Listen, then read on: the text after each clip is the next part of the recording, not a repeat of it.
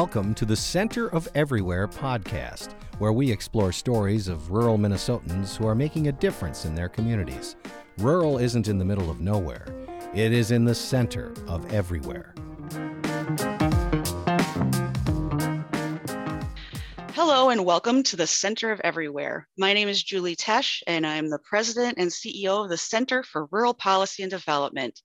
The Center for Rural Policy and Development is a nonpartisan, not for profit policy research organization dedicated to benefiting Minnesota by providing its policymakers with unbiased information and evaluation of issues from a rural perspective.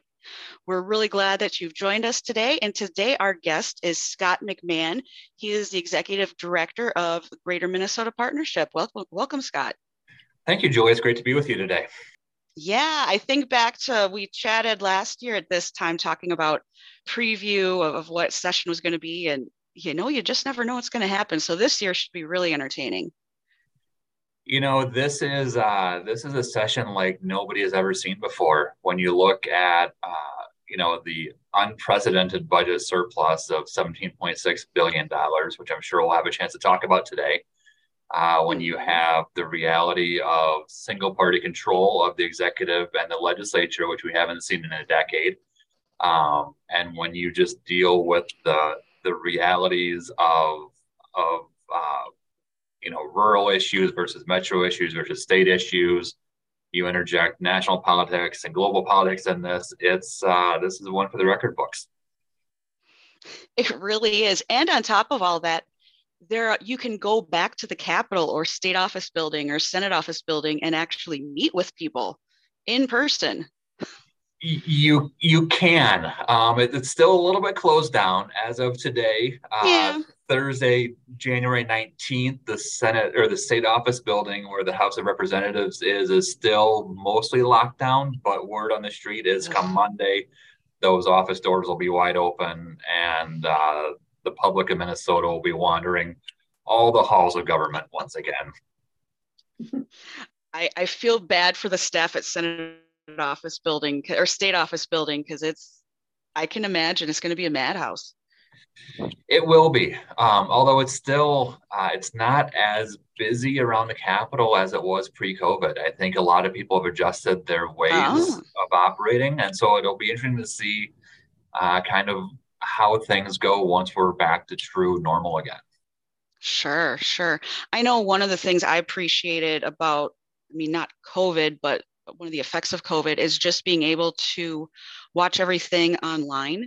I mean, before I would go on public television and watch sessions, but now I was able to go on, I think it was YouTube and watch. And then I was also able to testify from my farm, you know, which is Julie, great that's frankly one of the most important things that's happened for greater minnesota. Um, and it's better in the senate than it is in the house just because of the way technology is between the different office buildings.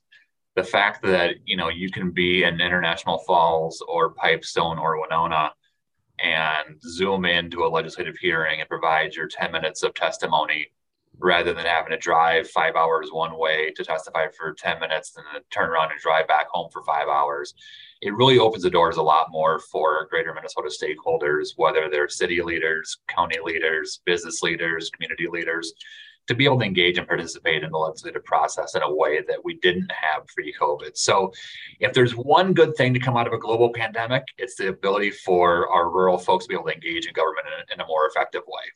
Yep, agreed, agreed. And before we get too deep into anything, I want to quickly mention that we have really good news in our state of rural that we are just releasing. And believe it or not, I know I know you probably know this, but rural Minnesota saw a growth in population between 2020 and 2021.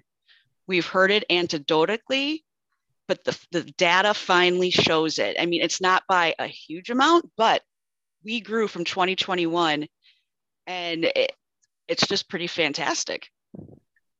That is great to hear, and uh, and anybody who has been in the market to buy a uh, lakefront property over the past couple of years can bear witness to uh, the population changes. Uh, you know, I think we have seen uh, seen our our Minnesotans take advantage of technology and a different work environment, and realize that it may be better, uh, better life quality living in uh, in some of our greater Minnesota communities versus the metro and some of their work situations. So we uh, we welcome anybody who wants to think about uh, work life balance in a different way to take a look at all corners of greater Minnesota for what might be the right opportunity for them. Absolutely. It, you know, anecdotally, people have been asking me that, and I'm like, I can't say anything until the numbers are out. And it, it's really nice to hear because that hasn't happened for decades. And so, uh, yeah, we'll be we'll be touting that quite a bit and how Greater Minnesota is growing. But let's jump into this 17.6 billion dollar budget surplus. Like I can't even wrap my mind around it. Um, but let's just start with childcare. I mean, I, I saw what the governor's, you know, budget came out yesterday with childcare and whatnot. Let's talk about like what are we going to see? Do you think? You know, I think we're going to see some pretty big investments in childcare. Um, you know, one of the things that we know is that childcare has been underfunded for some time, and I think the work that you all have done to highlight what that has meant in greater Minnesota has been transformational. Um, you know, I look at the report that that Julie, your colleague Marnie, put out uh, sometime last year, looking at uh, the the family care licenses that we've had and the decrease over the past 20 years. You know, a lot of that's just driven by our lack of ability to keep uh, to keep pace with the economy on our programs, whether it's the child care assistance program or scholarships. And so right now we are our child care assistance program, which funds, you know, our, our lowest income families to be able to afford childcare, access child care, in order to go to work, um, is basically around the 30, the reimbursement rate for that program is around the 35th percentile for, uh, for the market rate. So to put that in layman's terms, if, if the market says it's $100 a week for childcare, that childcare provider's uh, state reimbursement is $35 uh, for that week for that kid. Federal guidelines say that that should be 75%. So we're nowhere near where the feds say we should be on that.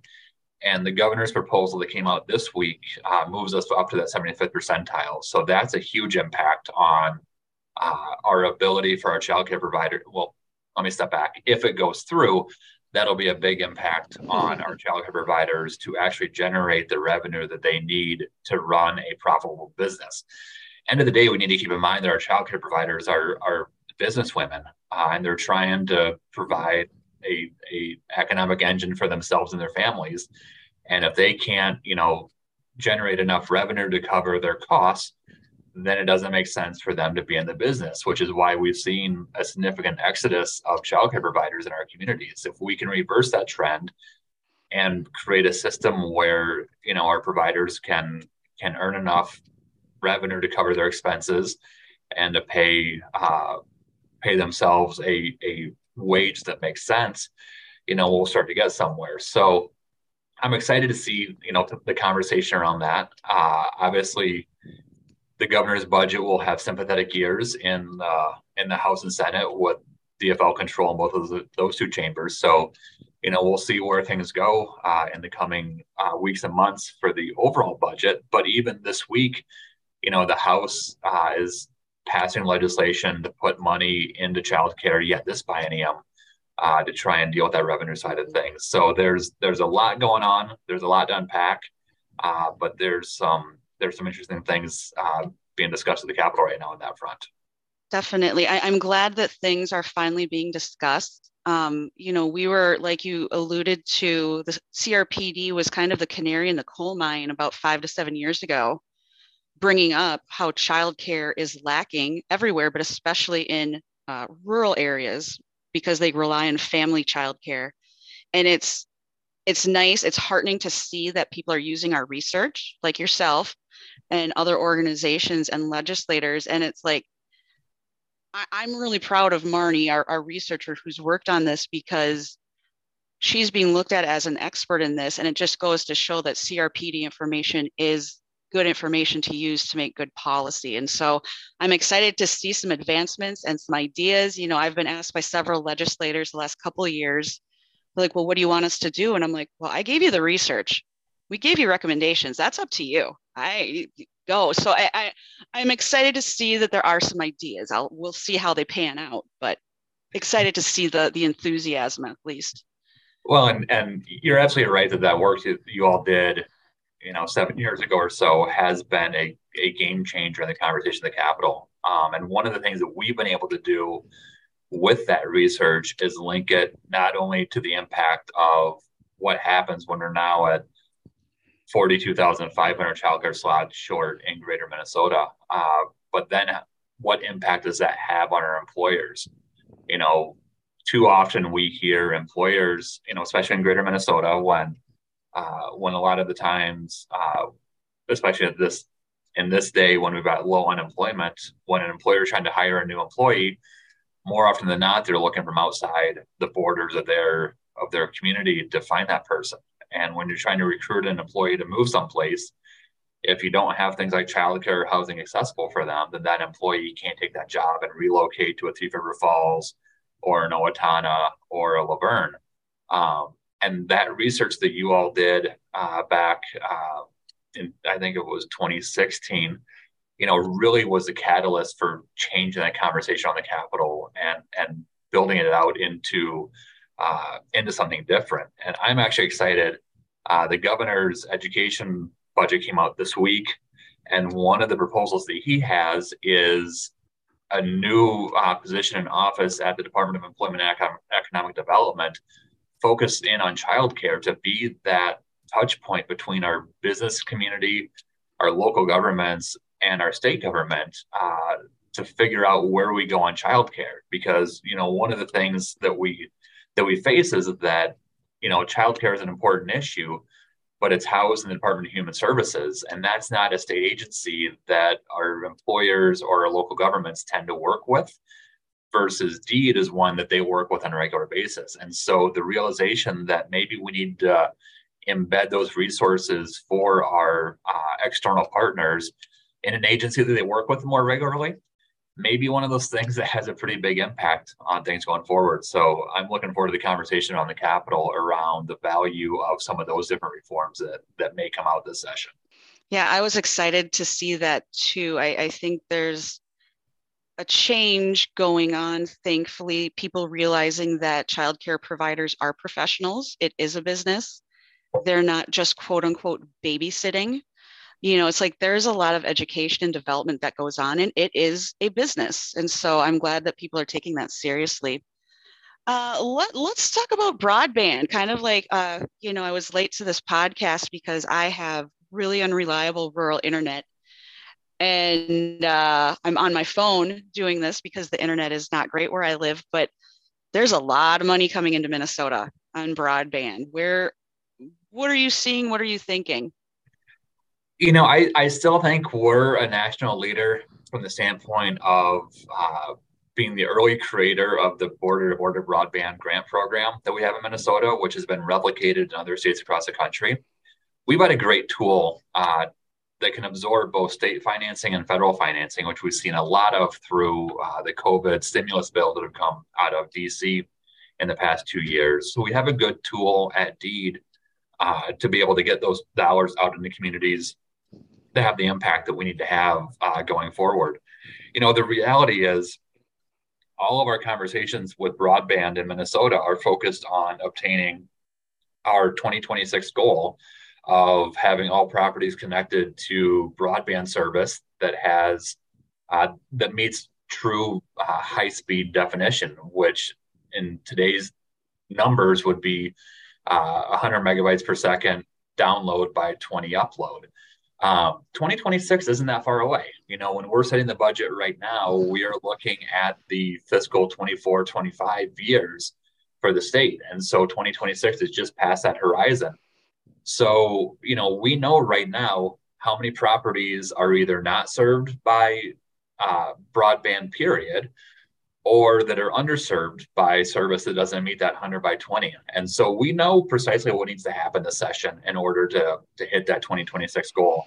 It's just a matter of whether or not, you know, we can get it done. But when we've got $17.6 billion plus an influx of money coming from the feds, uh, there's really no reason why we can't make the investment today to guarantee we hit that 2026 goal by let's hope 2026.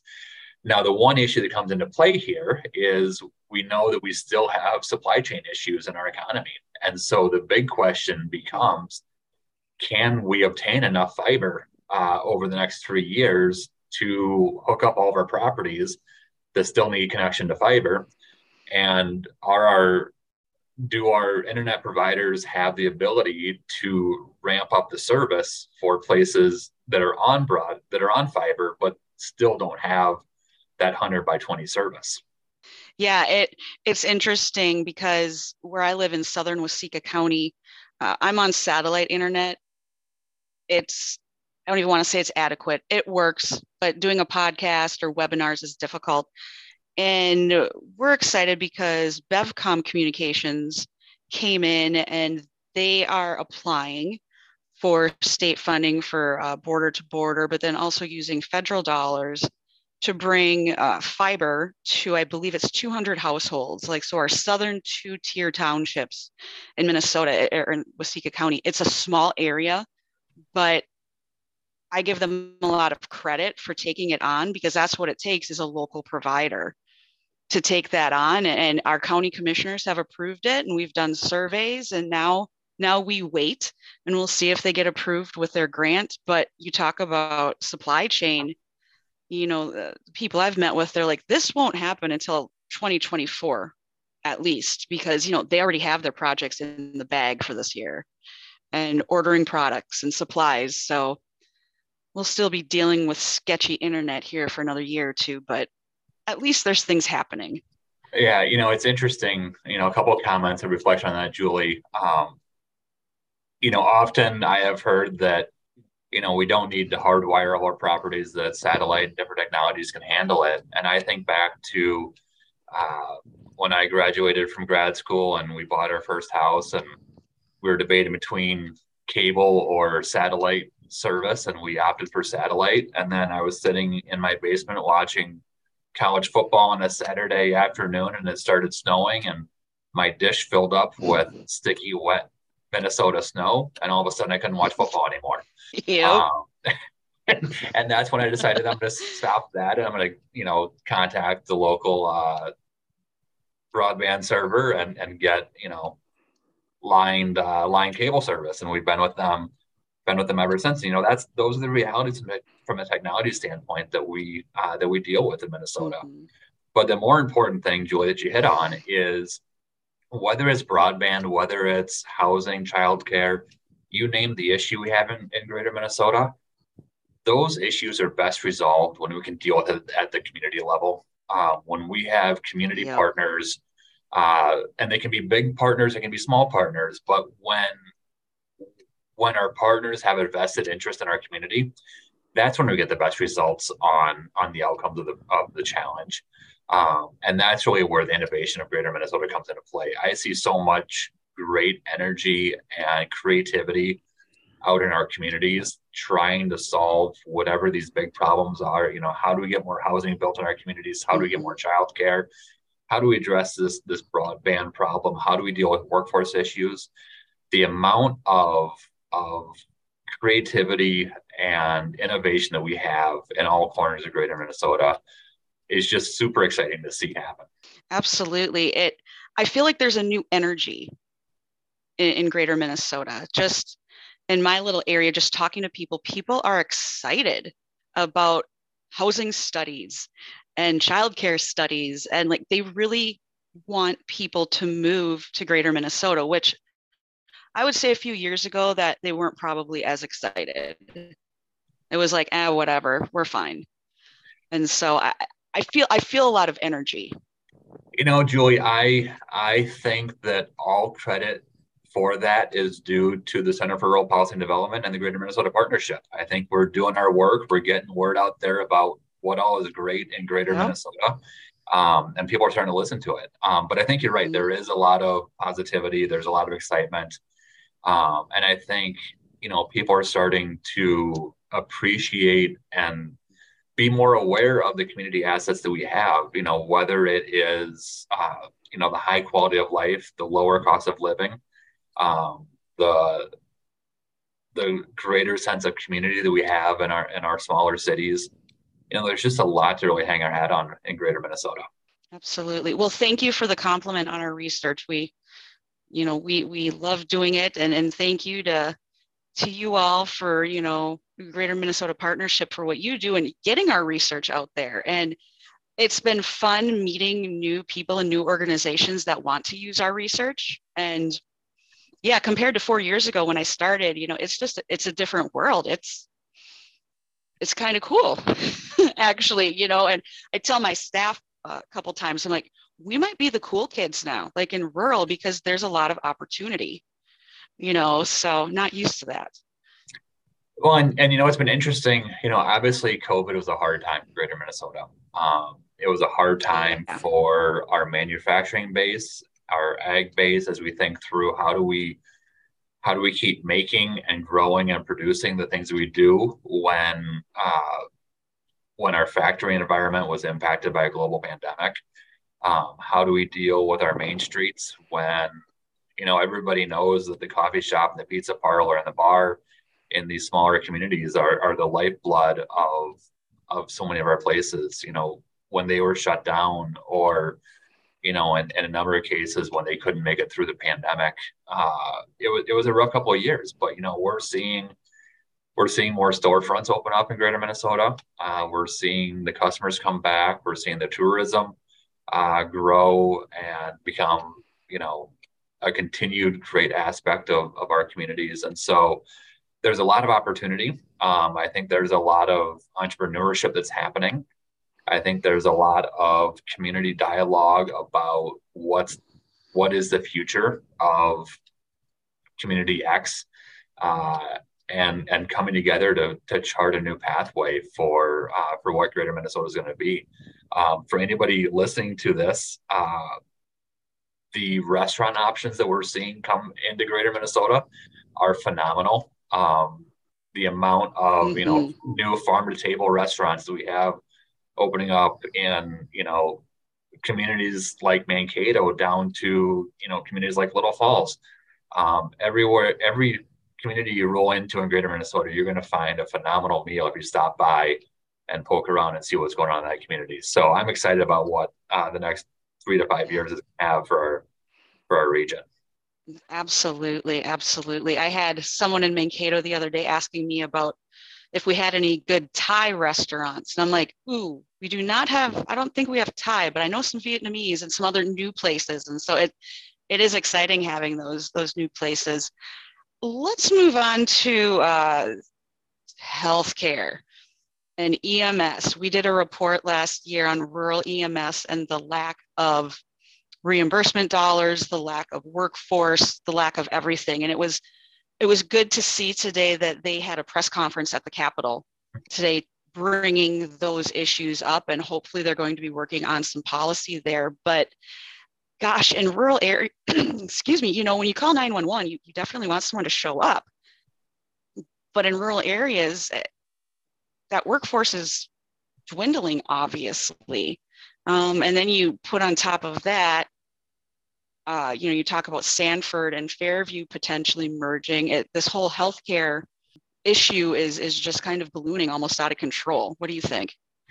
It is, and you know, it's a challenge. Um, you know, we just adopted a new policy a year ago focused on rural healthcare and emergency medical services in recognition that this is an emerging issue. Um, and it's one that we need to try and figure out what it's going to be. You know, end of the day, whether you live, you know, in a densely populated area or a sparsely populated area, um, human beings are going to have heart attacks. And you should be able to make sure that you have that emergency response when it comes through. Um, first off, it needs to start with you need to make sure that when you pick up your phone and you dial 911, that you can get through uh, to contact the services that you need. And then you need to make sure that on the tail end, there's somebody who can drive that ambulance to come uh, take care of you when those medical needs arise. Um, and it's becoming harder and harder, and the, the economies are so different than they were 10, 15 years ago on that front that I think fundamentally we need to rethink how we go about providing those services. Um, you know, it's, it's today a lot of it is on the the local government side or the local community side and and those things are changing and you know the importance of things like local government aid uh, and dollars going to support communities for their critical needs are becoming more and more important um, but you know my concern from the greater minnesota partnership standpoint as an advocacy group focus on building up our economies is you know right now I hear employers talking about the challenge of recruiting new workers when we're lacking childcare or housing.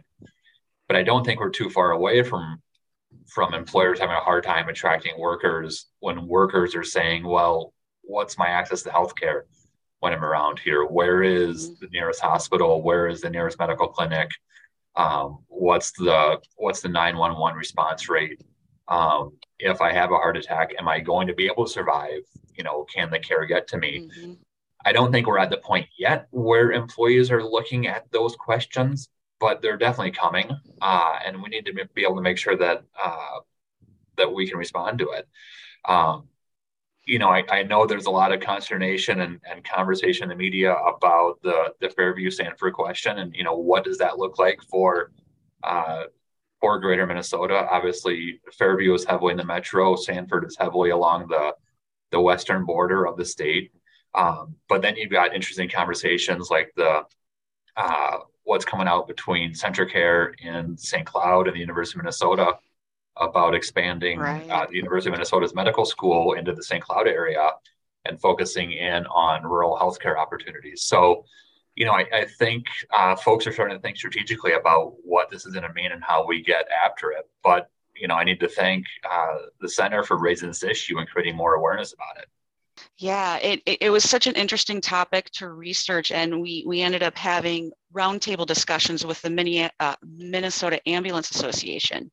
And those roundtables were very well attended, but it, they were so thankful to have a light shed on rural EMS, you know, because just like everyone else, every other industry, people are retiring at a faster rate.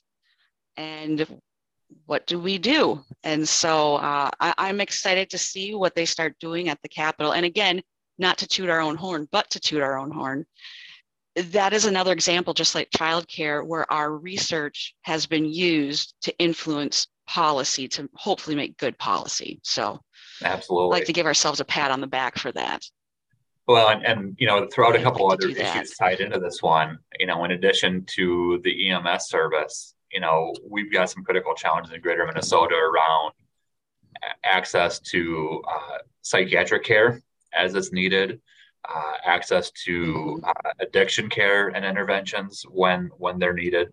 Um, and so, you know, all of these things are things that we as community leaders uh, need to keep at the forefront and keep talking about and looking for, you know, what's the future on on all of them.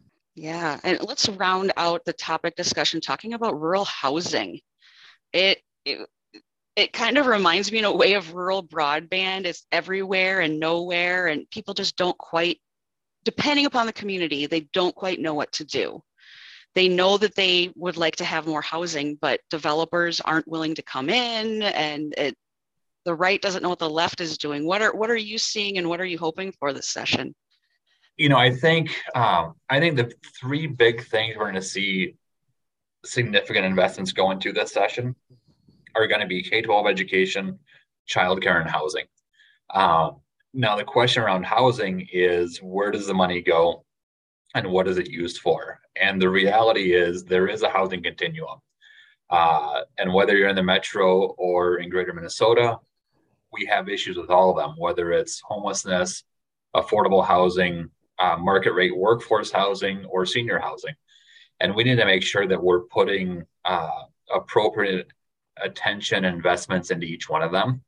Uh, from my perspective and the perspective of the Greater Minnesota Partnership, one of the biggest challenges we have in Greater Minnesota is that uh, market rate workforce housing. So the housing for uh, you know the new nurse, the new teacher, the new uh, machinist coming in to work for the factory, that's making a good wage, uh, but doesn't have you know 10 years of savings built up to put a down payment on a house and, and move in, um, but yet make too much to qualify for the state's uh, subsidized affordable housing programs. And so, you know, we're putting a heavy shoulder into just creating more awareness about this need for workforce housing, um, whether it is home ownership or uh, in more cases for that, you know, starter career person, uh, you know, rental opportunities as they kind of figure out and build up their nest eggs. Um, and so I think we're going to see a lot of a lot of things happen. I know the House has already started moving some bills around uh, to help with some down payments on uh, on first generation uh, homeowners. And I say first generation from the standpoint of the first in their family to uh, to move into a home ownership situ- situation. Um, but you know, as we as we talk with folks out in Greater Minnesota, you know, the two things that we hear the most about needing in our communities are uh, our workforce housing focused around multifamily rental opportunities, and then single story slab on grade houses. You know, to move mom and dad into when the three bedrooms upstairs isn't the appropriate house for them anymore, so that we can get mom and dad into the appropriate housing for them and bring the house that they've lived in for you know 50 or 60 years back into the marketplace for uh, for an emerging family who's coming into our communities to to move into. And so, you know, we'll be working this session uh, to raise the awareness on these issues. Uh, I have to thank again, sticking with the theme of the research you all do. Uh, your report from 2018 on uh, housing in Greater Minnesota has been an, an instrumental and impactful one in the Capitol really laying out the challenge that we face in greater minnesota which is you know one and the same for both single family and multifamily is that the cost of production of a unit of housing is more than uh, the appraised value or the rent value of that property once it's done. So how do we, you know, throwing out numbers here, how do we deal with producing a new uh, a new single family house is going to cost you know three and a quarter to build, uh, but the bank's going to say it's going to appraise at 250 once it's done. Well, you know that's just upside down at that point. So how do we go about getting new housing built uh, when we deal with a marketplace in greater minnesota that's as that's as upside down as it is right now? Um, you know i think there are opportunities with grant programs uh, to help uh, offset some of those costs. Uh, we're working on an innovative project uh, that would provide grants to uh, local communities to help cover some of the public infrastructure costs of new housing developments. So, you know, if you expand your your community's borders and you're going to do a new housing development, you need streets, you need sewers, and those things. And so, if we can get uh, resources for the local community to cover those costs, not pass them on to the developer, who then doesn't pass them on to the to the consumer of the property, we might be able to bring that uh, that end production cost uh, more in line with what the marketplace is going to support and get more uh, get more housing built. Um, you know, I'm excited about what's going on in the manufactured home marketplace. Mm-hmm. You know, I, I keep thinking back to you know when I was growing up in the in the 80s, what a manufactured home looked like versus a manufactured home today. yeah. And, and, the reality is, if you put a manufactured home today next to a, a traditional stick built house, nine times out of ten you can't tell the difference difference between those two houses. Exactly. and so are there ways to get yep. more manufactured home developments coming into uh, our greater minnesota communities taking advantage of uh, lower production costs or economies of scale from that standpoint? Absolutely. You know all all the cards are all the chips are on the table. So i'm i'm glad that again i'm glad that the legislature is taking this seriously. I remember a few years ago when the house housing was in with the agriculture committee in the Senate, which was just the craziest thing. I'm like, this doesn't work. And so it's nice that housing is being taken seriously, and especially rural housing.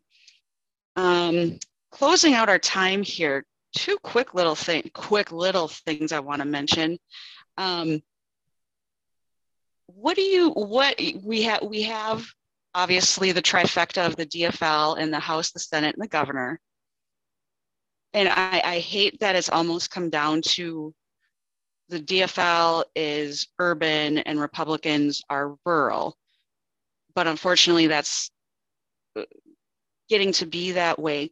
What what can we do to help our friends in, you know, urban areas understand Greater Minnesota better? Yeah, you know, one of the one of the most important things that happens um, is just exposure and creating the awareness. One of the things I loved the most about the Capitol is the Capital Investment Committee, the bonding committee, um, the committee that makes investments in long term assets for the state. Uh, one of the things that they do is they hop on a bus over the course of the year and they travel around the state. They'll, you know, if it's the House bonding, they'll have the hmm. GOP and the DFL members of the committee on a bus and they'll, you know, take a week and they'll go do Southwest Minnesota and they'll stay in a hotel and stay in communities and and learn about the projects that have requests in those areas. And I consistently hear from legislators how rewarding of an experience that is to get out and you know kind of kick the tires on on these communities, get more exposure to them. Um, you know, the the reality is Greater Minnesota, Minnesota as a whole, but I'll put this in, in the context of Greater Minnesota, is a huge geographic area. Um, and so, mm-hmm. you know, mm-hmm. the reality is northern Minnesota up in our timberlands are very different than southern Minnesota in our in our farmlands. And you don't really have an understanding of what the totality of Minnesota is until you get out there and experience it. Um, you know, even me as somebody who deals a lot with greater Minnesota, every time I get into a new community I haven't been to before, I get a deeper and broader understanding of what the state really is. And so I think if the legislature can find more ways to uh, to get out and and experience all of Minnesota, we'll be better off. You know, one of the things we're going to be talking about this session is, hey, how great would it be to have uh, some uh, some housing hearings out in our communities? Whether you know, could we get some get uh, one of the two mm-hmm. housing committees up to Roseau or Thief River Falls to learn about what the housing crunches are there, uh, down to Windom to hear what's going on down in southern Minnesota. I think that's when you start to realize what these challenges are and get a deeper understanding as to both the challenges and the solutions.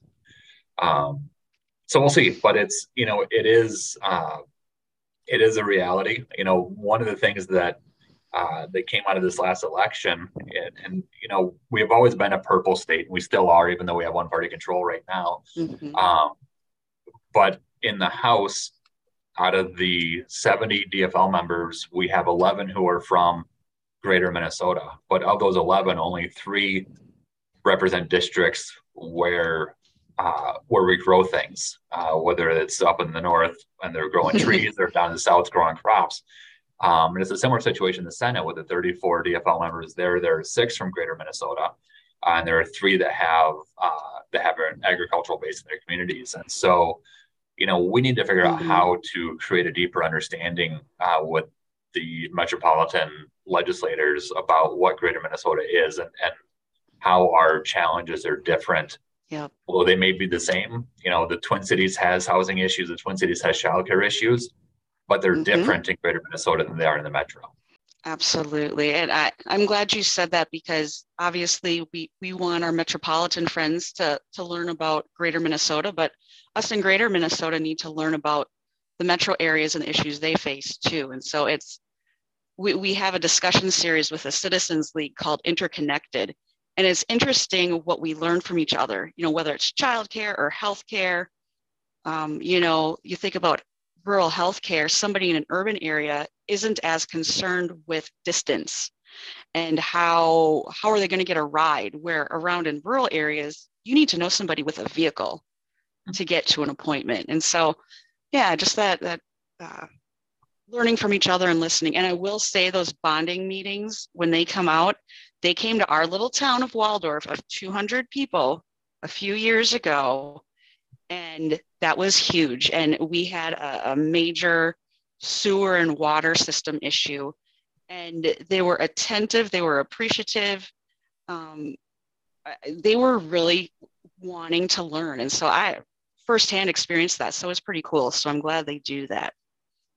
One final question for you. So May 22nd is the is, is the date for the goal for the legislature to be done. Do you think they will be done on May 22nd or not? Well, I'm booking a It's vacation. a crystal ball. I won't hold you to it. I'm going to book a vacation for May 23rd, so they better be done. Um, no, that they will be. no, it, it it's going to be a bumpy road between now and the end of session. Um, but there's there's really no reason, even when we have divided government, not to get the work done on time. Uh, and I think uh, mm-hmm. I think there's a big pressure for them this year in particular, given that it's one party control. That if you can't get your your work done by uh, by your deadline, then you know make people question, you know whether whether or not you should be in charge of governing to begin with. Um, you know, it's it's going to be it's going to be a challenge. Uh, Seventeen point six billion dollars is is an enormous amount of money. Um, but when you look at all the priorities that are on the table, uh, you know, we're probably going to have $34 billion worth of ideas there. And so it's going to take some time. And out of that 17.6 billion, a lot of it is one-time money. Uh, and you can't spend one-time money on ongoing cost situations. And so um, it's going to take a while to work through this whole process. But I think, I think end of the day, we will have a budget passed by the end of session. Uh, and then, you know, we'll get into into campaign mode, and all of our legislators will go back to their district and talk with their Jeez, uh, yeah. about you know what they did or what they didn't do, or the Republicans will talk about you know bad decision the Democrats made, and the Democrats will talk about you know obstruction efforts that the Republicans had, and you know it'll be traditional Minnesota politics. More of the same. Oh gosh. Well, I'm glad you're optimistic. I'm optimistic as well. It the next few months will be bumpy and we definitely need to check in here in the spring and, and see where we're at. Um, what, what's been going on. I, I just looking at deadlines, you know, the last committee deadline is what, April 4th, I think. So mm-hmm. between now and then, that's, it'll be interesting. So yeah. Well, thank you for being on with us, with us today. It's always a pleasure having you on. And like I said, I, let's reconnect here in the spring and see where we're at. Um, you know, there's always surprises. So who knows what's going to happen? Well, I appreciate the opportunity, Julie, and I am ready and willing to come on anytime you want to have me and give uh, give the lowdown as to where things are and what's going on. But you know, this year, unlike in typical years where we do a lot of work for four or five months, and then in May we pass a bunch of bills. Um, we're going to see a bunch of bills passed in January and February. So pay attention to the local media mm-hmm. and statewide media, and and stay up to date as to what's going on because there's there's a lot of big decisions being made immediately this session uh, in different, which is true. different than what we've seen in past sessions. Very true. That's that's a good note to end on. Yes, pay attention early. So, all right. Thank you again, Scott, with Executive Director with Greater Minnesota Partnership. Always wonderful having you on. And for those of that are subscribers to our Center of Everywhere podcast, uh, we will be releasing podcasts every two weeks now throughout the spring. So make sure you download those. You've been listening to the Center of Everywhere podcast, where we explore stories of rural Minnesotans who are making a difference in their communities. Rural isn't in the middle of nowhere, it is in the center of everywhere.